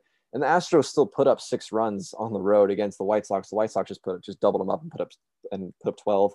Um, you know, obviously the the Astros have have a, have a, have a reputation, and they're going to be accused of this stuff for the foreseeable future. I don't know whether there's, there's stuff going on. MLB says they're cracking down on it. I hope they are. I don't think there is actually cheating going on, but it's the Astros, so you never know. So you you can kind of take that as you want to take it. Um, so let's move on to the uh, the, the, the National League. Uh, let's talk about the uh, the Braves and Brewers first here. Um, this series, so we talked about the, the high scoring offense. This series is the exact opposite. There's been nine total runs combined scored in the first three games of the series. Um, it's been a pitching duel after pitching duel after pitching duel. It seems like the only way you can score runs in the series is, series is by hitting the ball over the fence. Um, there's no kind of offensive rallies going on. Um, so the Braves won their second game in a row. Um, so they're currently up two to one on the Milwaukee Brewers. Uh, they got game four tomorrow, so the Braves have the have the possibility of being able to close out and advance to the championship series for the second consecutive season. Uh, so James, uh, you're covering this series for us. Uh, so we mentioned the the high scoring offensive shootouts versus these these pitchers duels, these really close games. Um, you know, compared to the offensive, you know, games that you see in some, in some of these um, um, American League games, do you like watching these pitchers duels as you see in this uh, Braves and Brewers series? I think it's super interesting considering the fact that during the season, the Braves had the fifth highest batting average in the National League at uh, 244. They had the second highest home run totals in the league at 239, and the third high, third in RBIs with 762. So the Braves are a pretty good offensive team. But on the pitching side of it, the Braves and the Brewers were third and fourth in lowest ERAs respectively. Uh, the Brewers were at 3.5 and the Braves at 3.88. So offensively, the Braves are just really good. And on the pitching side of it, they're both about the same right there. So it's kind of crazy to see how this is playing out and how the Brewers are actually getting the Braves to play their game. But going back to the original question here, it's like it's way more suspenseful to have a low scoring game, especially when it's not your team playing. And that's what I enjoy. So it's no longer anxiety ridden for me. If this was the Angels in the postseason, I'd be shitting bricks drinking a lot of alcohol and just trying to get through the game. But right now, I'm watching these and I'm like, this is fun. This is cool. Close games. Any one hit can make or break this team. It's exciting to see. Yeah, I agree. I kind of like you know in postseason those, those low scoring games is you know some people can view that as boring, but I it's it's for me exciting because any inning you come into, one swing makes the difference, right? It it it, could be a one nothing game like you see right now going with Dodgers Giants. Right now, one swing is is making the difference. Um, and those are exciting. Those those keep you on the edge of your seat for every single at bat because anything can change. So I personally like the, the, the low scoring uh, pitchers duels. Um, I think it's super fun to watch. This this uh, Brewers Brave series is really interesting. I think these are two very evenly matched teams. Um, however, you know, as you mentioned, the the Braves I think have the advantage offensively, and they have shown they've shown it so far. They've been able to kind of break through that uh, really tough Brewers pitching staff when, when they need to. On the opposite end, the Brewers offense you know, I kind of talked about it all year in my power rankings. They're not, they're kind of an ant offense. You know, they're definitely not an offense that you look at as a, as a championship caliber offense. And I think it's definitely showing they haven't scored, I think in 19 straight innings now or something crazy. Um, so they got shut out in back-to-back games. They've scored both the runs on one swing of the bat. Um, so James, you know, so the Brewers are down two to one. They're going to be on the road uh, tomorrow in Atlanta. They're playing for their lives right now. Do you see the Brewers offensively being able to score enough to win two straight games and advance to the NLCS? I, I definitely don't think so. Uh, let's just look during the season here. They were the second lowest in batting average in the NL at 233, and that season OPS of 713, which is 11 out of 15 teams in the NL. So it's hard for me to believe that they're going to turn around for these next two games when their 162 game sample size says otherwise. They've scored two runs in three games. Nobody in the Brewers has more than two hits. There's this this ain't happening. And I mean, like going back to it, the Braves have a really good pitching staff as well in the bullpen and the starting lineup. Like they're they're going to be hard to hit off of, and if they can't match that with their offensive intensity, they're not winning this. The Braves are moving on. Yeah, I have to agree with you. I just I don't see how this Brewers team is going to be able to put up enough runs and you know, as great as the Brewers pitching staff is, you know, this Braves pitching staff ain't too shabby either. You know, uh, they've definitely come on strong the second half of the season and have definitely proven themselves to be a very good, uh, formidable pitching opponent. So I think matchup wise, I think they match up well against this this, this Brewers team, and I, I think that it's gonna it's I I think they're gonna close it out tomorrow. Um, I, I, I think the Braves will advance, um, but you know it's postseason baseball. Never know what will happen. Uh, so let's move on to the final series here. The, the, the best, the best, the Dodgers and Giants. First time that these historic rivals have met in the postseason. Uh, so far, I think it's lived up to the hype. I mean, incredible crowds, incredible atmosphere on both parks. Um, so game one start off in San Francisco. The Giants shut out the Dodgers for nothing. Logan Webb pitched an absolute gem. The Dodgers had no answer for him all night. Uh, Buster Posey hit one into McCovey Cove in the first inning. Classic, classic game. Uh, game two, Dodgers bounce back. Uh, they put up nine runs against the, the Giants. Uh, Cody Bellinger, who's been struggling all season, came up huge with a bases loaded double. Um, here in game three, is going on right now, we're in the top of the ninth inning. It's one nothing Giants. So we're back to it, back to a pitcher's duel. Uh, so it's been it's been quite a good game against Scherzer and uh, Alex Wood were the, were the two starters, and now the bullpens are battling out. Both are shutting it down. It's it's really really close here. So uh, we'll see what happens. Maybe by the end of the podcast, we'll have an answer for you on who wins game three. Um, but Alex, uh, well, first of all, I want to ask you about the, uh, the, the wild card game that Chris Taylor walk off home run. Just kind of your uh, emotions after that one. Uh, I believe the first words I said were "Bring on the fucking Giants." I think, and it was probably at a louder decibel than normal people would do. Uh, great. It was a great game. Um, Scherzer didn't have it. Um, you know, he was kind of all over the place. Bullpen was insane, but yeah, Chris Taylor, like the second he hit it, I knew it was gone. Um, I think pretty much everyone knew that right away. Um, I mean, Alex Reyes just hung that slider, and you know, a professional hitter, if they get contact, that's going a long way. So that was a fun game, uh, quite nerve wracking. Um, I don't think I sat sat down for the final like bottom of the ninth. So after hit after hit the homer, that was nice. Sit down again, you know. Yeah, that that game was not good for my health. Um, that's for sure. But I, for me, it was like I kind of had the same reaction. I was like, let's like you know, let's take the Giants on. Like I was just so happy that they were able to win that game, so we could get this Dodgers Giants series.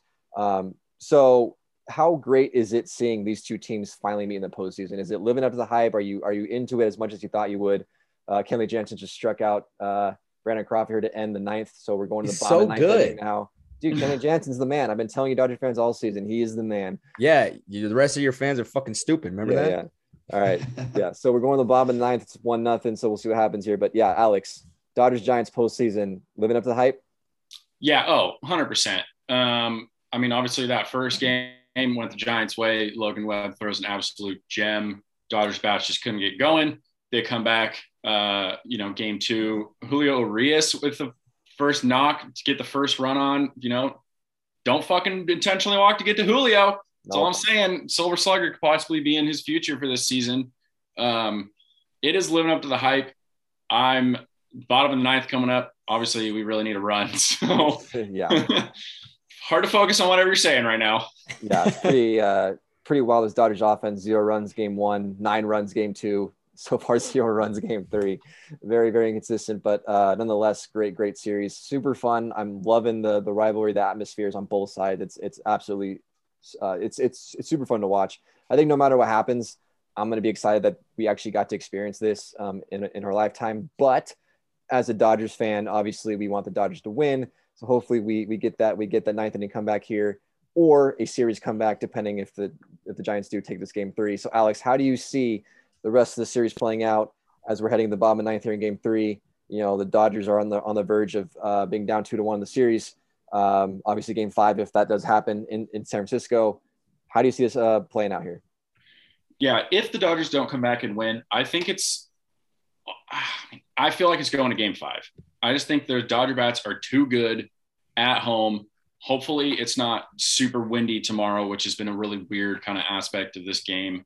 Um, I just, I just don't think the Giants can put them down like in back-to-back games. Obviously, we saw that in San Francisco; they couldn't do it in back-to-back games. So, if they don't come back, um, I think it's going five. If they do come back, I think they're going to win tomorrow.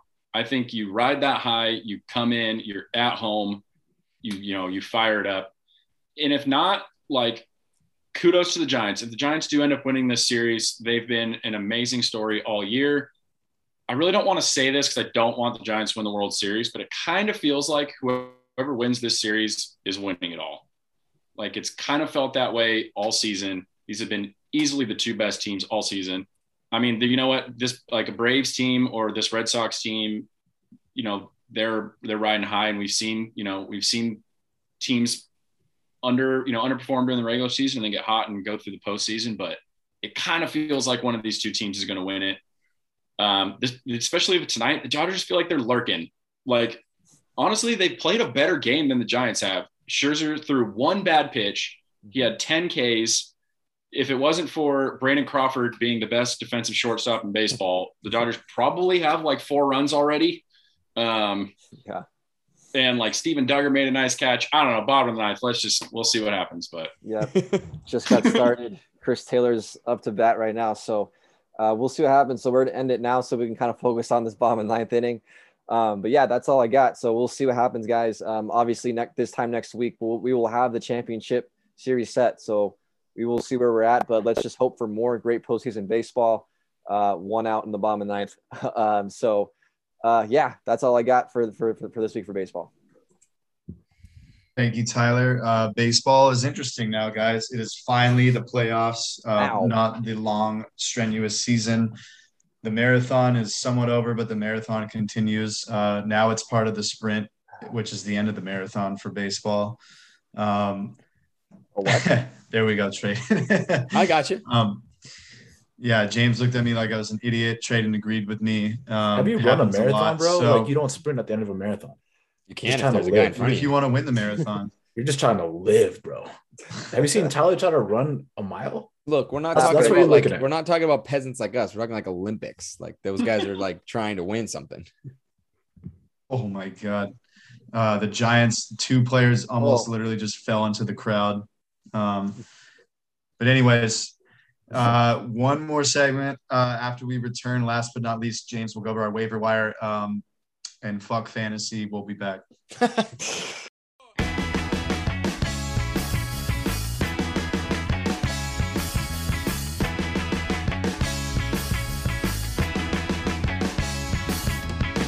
Everybody, we are back. Last but not least, the NFL waiver wire is week five is, has concluded. Um, fuck fantasy once again. That'll be the last time I say it on this podcast for tonight. James, what's up, man? I think you might say multiple more times, but we'll see. Just quick rundown for what happened this last weekend. Uh, I won and I improved to three and two. Alex won big against Tradon in a come from behind win. Alex is now two and three, and Tradon is now three and two. Tyler lost by maybe 60 points. Wasn't even 20 close. points. So Tyler goes to two and Only lost by 20 points. three. How many points? 20. Oh wow, only 20 points. I was wrong. Still lost. He's still two and three at the end of the day. doesn't And matter. Eric, aka Fuck Fantasy Eric, lost once again. He improves or gets worse to zero and five, aka worse than the league. By far. uh, going into this week six, I believe. Uh, teams on by Atlanta Falcons, New Orleans Saints, San Francisco 49ers, thank God, and New York Jets. Starting off with the quarterback position here, I picked Trevor Lawrence to be my quarterback streamer of the week.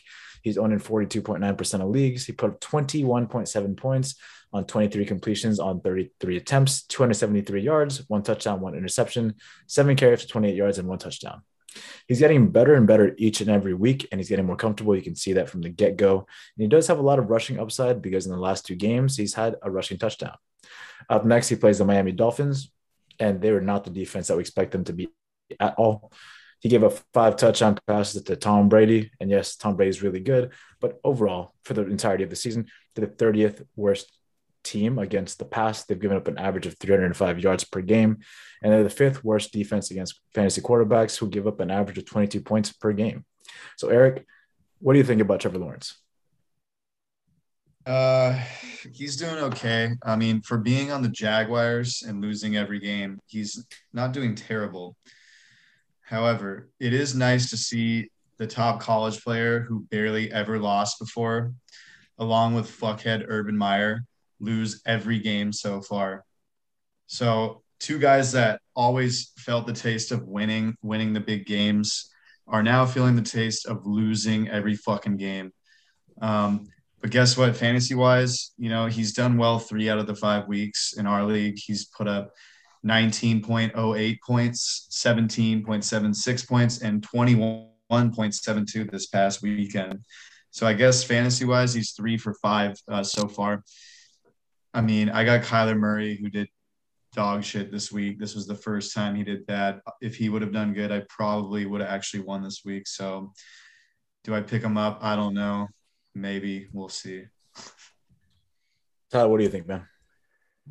Uh, yes. I mean, he's not a bad option, but hey, there, I think there's a couple other fantasy quarterbacks out there that I think might be a little bit better. Uh, Matt Ryan, for example. Remember that? Remember Matt Ryan? You know, this this guy was was a stud. You know, and he's only owned in thirty about thirty percent of leagues. Um, had a rough couple first two weeks, but since week two, he's thrown eight touchdowns, zero interceptions, and and, and has averaged twenty two points. Um, you know, Trevor Lawrence in that in that time frame has only averaged fourteen points he's a little bit more boomer bust, right? So I think Ryan, you know, after the slow start in those last three weeks, have shown a little bit more consistency. I think he's been playing a lot better, and, and he's proven to be a very good fantasy quarterback. Um, obviously, not the same Matt Ryan as maybe a few years ago, not on the same good of a team as the Falcons, but neither is Trevor Lawrence. He's not on a very good team either. So I think you're, you're, you're kind of picking from, from quarterbacks that aren't on super great teams.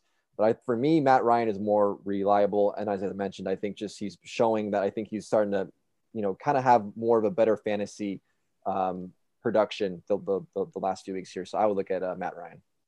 I like that. Moving on to the running back position, I picked Devontae Booker from the New York Giants, the New York Football Giants. Owned in 3.8% of leagues. He put up 20.8 points last week, 16 carries for 42 yards and a touchdown, and also added three receptions for 16 yards and a touchdown. Saquon Barkley, I don't know if you guys saw his ankle, but it blew up. He is out for two to four weeks at a minimum, might be even a little bit longer than that. And also, Daniel Jones might also be out. So, which means the Giants will run the ball way more or they'll pass it to you know a short little curl route or a post route to Devontae Booker out of the running back position out of the slot. Devontae Booker is going to get a lot of work. Up next, they play the Rams, and yes, I understand that is a tough defense, but Booker is literally the only offensive option at this point. Like I'd mentioned, Daniel Jones concussion may or may not be back. Barkley's going to be out. Kenny Golladay is out to week six with a knee injury. Darius Slayton has a hamstring injury, and Sterling Shepard also has a hamstring injury. So really, he's going to get a lot of points because he is the only guy and he's going to get all the work 100% of snaps, all the targets, all the carries. Devontae Booker's the dude. Tyler, what do you think? Yeah, I agree with you for all for all the reasons you said. You know, not exactly a household name, but he's on a team right now. A lot of injuries. You know, it's kind of their only option. They're obviously going to fill those, those, those holes with other guys, but I mean, you don't know we're going to get from them. You know, I, I think I think Booker put up a great uh, week last week. I think he's proven that he can step in there and and and fill in. Um, and I think during that time when he's when he's going to be that RB one, I think he's a great pickup. I think especially for me, when I'm struggling to find a second running back on my team, like I'm I'm, I'm probably looking at this guy right now um, to be a more consistent guy that, that I can rely on because it seems like every time I pick up someone or put someone on my lineup, they do shitty. The guy I bench goes off for a crazy amount of points. So I'm struggling finding a running back. So I might pick this guy up we'll see. Uh, and hopefully he can do well for me for at least a couple weeks because god damn it, I'm sick and tired of talking about running backs because they there's like there's like five decent running backs in the league and, and like everyone else is like you don't know what the fuck you're gonna get. So I don't know what I don't know what to do. Welcome to fantasy football. Yeah. Jaden, what do you think? I like your pick. I got a better one. But I like your pick. All right. Okay, let's hear Darrel Williams is going to be leading the running back core in uh, with the Chiefs, um, with uh, with our boy um, Clyde Edwards-Helaire being out at least for next week. Look, I like the offense for the Chiefs a hell of a lot better than I like the Giants. I like the offensive line better. I like the I like the all all, all that's going on there. Um, to be fair, they are playing a a well, what I thought initially was a um, was a very good um, Washington football team defense. Has kind of coming off the off the cliff a little bit. They've been kind of in the decline, in my opinion. And I I think I talked about it a couple weeks ago. Look, you're also playing. You're also playing on a. You're also leading the back of a team that just got, in my opinion, embarrassed in their own in their own barn on Sunday Night Football. Those guys, the, the, these guys are going to be so hungry, and we we know the Chiefs have one of the best offenses in the league. That's that's a given. Um, and the fact that they got completely fucked like fucked last game last night they, they're going to be hungry to come back and get back and get back in the group of things against a team that is you know eh, to me so i think Darrel williams is a big is a big pickup um, just given the fact that you got a very very strong offensive line you have a very strong um, offense to be the one thing that you know Devontae Booker probably has over him is the fact that to your point he's going to be on every single snap he's going to be the only person that they have but I just don't know if if the offensive line is going to be good enough to give him what he needs. That's all. Like that pick. To be fair, to make myself feel better, I did send these picks out before CH got injured. So yep, it's late. yeah. uh, moving on to the wide receiver position here, I picked Rondale Moore out of Arizona. He's owned in 38.2% of leagues. He put up 14.7 points, uh, five catches on six targets for 59 yards. Also added three carries for 38 yards. He's basically the number two slash number three receiver on that team after uh, DeAndre Hopkins, and he's fighting with AJ Green, who is washed. Eric, AJ Green has not scored one touchdown yet, dude. So it looks like 50 bucks will be coming my way relatively soon. Wait, what you start off 50 bucks that AJ Green would have eight touchdowns. Well, It's he's on the still got podcast. you know a lot more time. He does have a lot more time. I just don't think it'll be it'll happen. Um, Rondale Moore started off strong with 13 targets in the first two games. He's kind of fallen off that a little bit. Uh, but the, he had six targets against the 49ers this last weekend. The Cardinals offense is extremely explosive, and the defenses will typically shade towards either doubling DeAndre Hopkins or stacking the box against Kyler Murray, which more often than not leave Rondale Moore to be wide open. And it's clear that Cliff Kingsbury likes Rondale Moore because he's been giving him carries on top of having him get targets. So it's just trying to get the ball into a playmaker's hands. And what you do, you run him or you pass them the ball. Up next, they play, they play the Cleveland Browns, who's typically a good defense, but they just gave up almost 400 yards through the air and four touchdowns to the Chargers. Could be suspect. Who knows? Alex, what do you think? Well, yeah. So they are playing the Browns next week, who are you know got kind of the defense kind of got destroyed by Justin Herbert, you know, possible MVP candidate. Uh, unfortunately, they're playing also against Kyler Murray, who's probably the MVP candidate right now. Um, so pick up Rondale Moore. Um, I think he's the number two above AJ Green, above Christian Kirk. They use him all over the field. He's incredibly quick. And obviously, Kyler Murray is having a hell of a season to start. I don't see why this can't continue against this Cleveland Browns defense, who, you know, we all assumed would be really, really good. But just like you said, they just gave up a ton of points and a ton of yards to the Chargers, who, you know, granted, Justin Herbert is playing out of his mind right now, but Rondale Moore seems like a guy who is going to get a lot of targets, runs, should have, you know, a couple touchdowns. Not every game, obviously, but we'll get into the end zone. Pick him up. Eric, what do you think? Yeah, so I had him, uh, claimed him off waivers, kept him for one week, and then dropped him. Um, didn't play him once, also because you know he uh, he had like uh, I think it was week three. He went off. He scored like 24 points, and then I pick him up. I play him. Um, I sat Kareem Hunt that week. Kareem Hunt had 30 points. And then uh, Rondale Moore had six points. That's probably on me, not on Rondale Moore, but I dropped him. No grudges held against him. But yeah, I actually do agree with Alex. I think he's on the uprise in the fantasy world. And he's about three for five um, so far. He's got 10.8 one week, 24.4, and then la- last week or yesterday, 14.7 it's kind of weird though. It's just it's up to Kyler Murray if he just dishes it off to him. Um, Kyler Murray is finding him a lot in the red zone area, so yeah, he could be a good pickup. I already dropped him though, so I think it's bad luck to pick up somebody twice. I don't know. How about you try it and you figure it out? Maybe it'll just turn your luck around. You finally win one game. I might give up. Nothing to lose. Got nothing to lose. Yeah, seriously, man. You're at the bottom of the barrel there. Moving on to the tight end position, we got Hunter Henry out of New England. He's owned in 35.6% of leagues. He put up 19.5 points on six receptions from eight targets for 75 yards and a touchdown. Tight end and pass catching running backs are pretty much a, quarter, a rookie quarterback's best friend, and that's exactly what Hunter Henry is. He was a great pass catching tight end when he was with the Chargers. He was their number one guy after Antonio Gates left. And he's, as of late, he's kind of had a ton of injuries and had COVID to begin the season, but he's finally getting back into it. And you can see the comfortability level of him. And we all know that Belichick loves his tight ends. Gronk, Aaron Hernandez. Like Belichick likes to throw it short and look for his tight ends in the end zone. And Hunter Henry is a good pass catcher and a good blocker. So far this season, he's averaging five to six targets per game, which is great for a tight end because typically tight ends are just touchdown dependent. But this guy, he gets targets, he gets yards and touchdowns. Um, and he's also had a touchdown in back to back games right now. Up next, he plays Dallas, which we all know is not a good defense. Dallas just gets into shootouts like no other. They give up an average of 15 points at the tight end position. So Hunter Henry looks like a really damn good pick. Tradon, what do you think? Yeah, man. I mean, look, Henry and Jonnu Smith were going to go back, back, you know, back and forth on who's going to take that, who's going to take that uh, starting t- uh, tight end spot.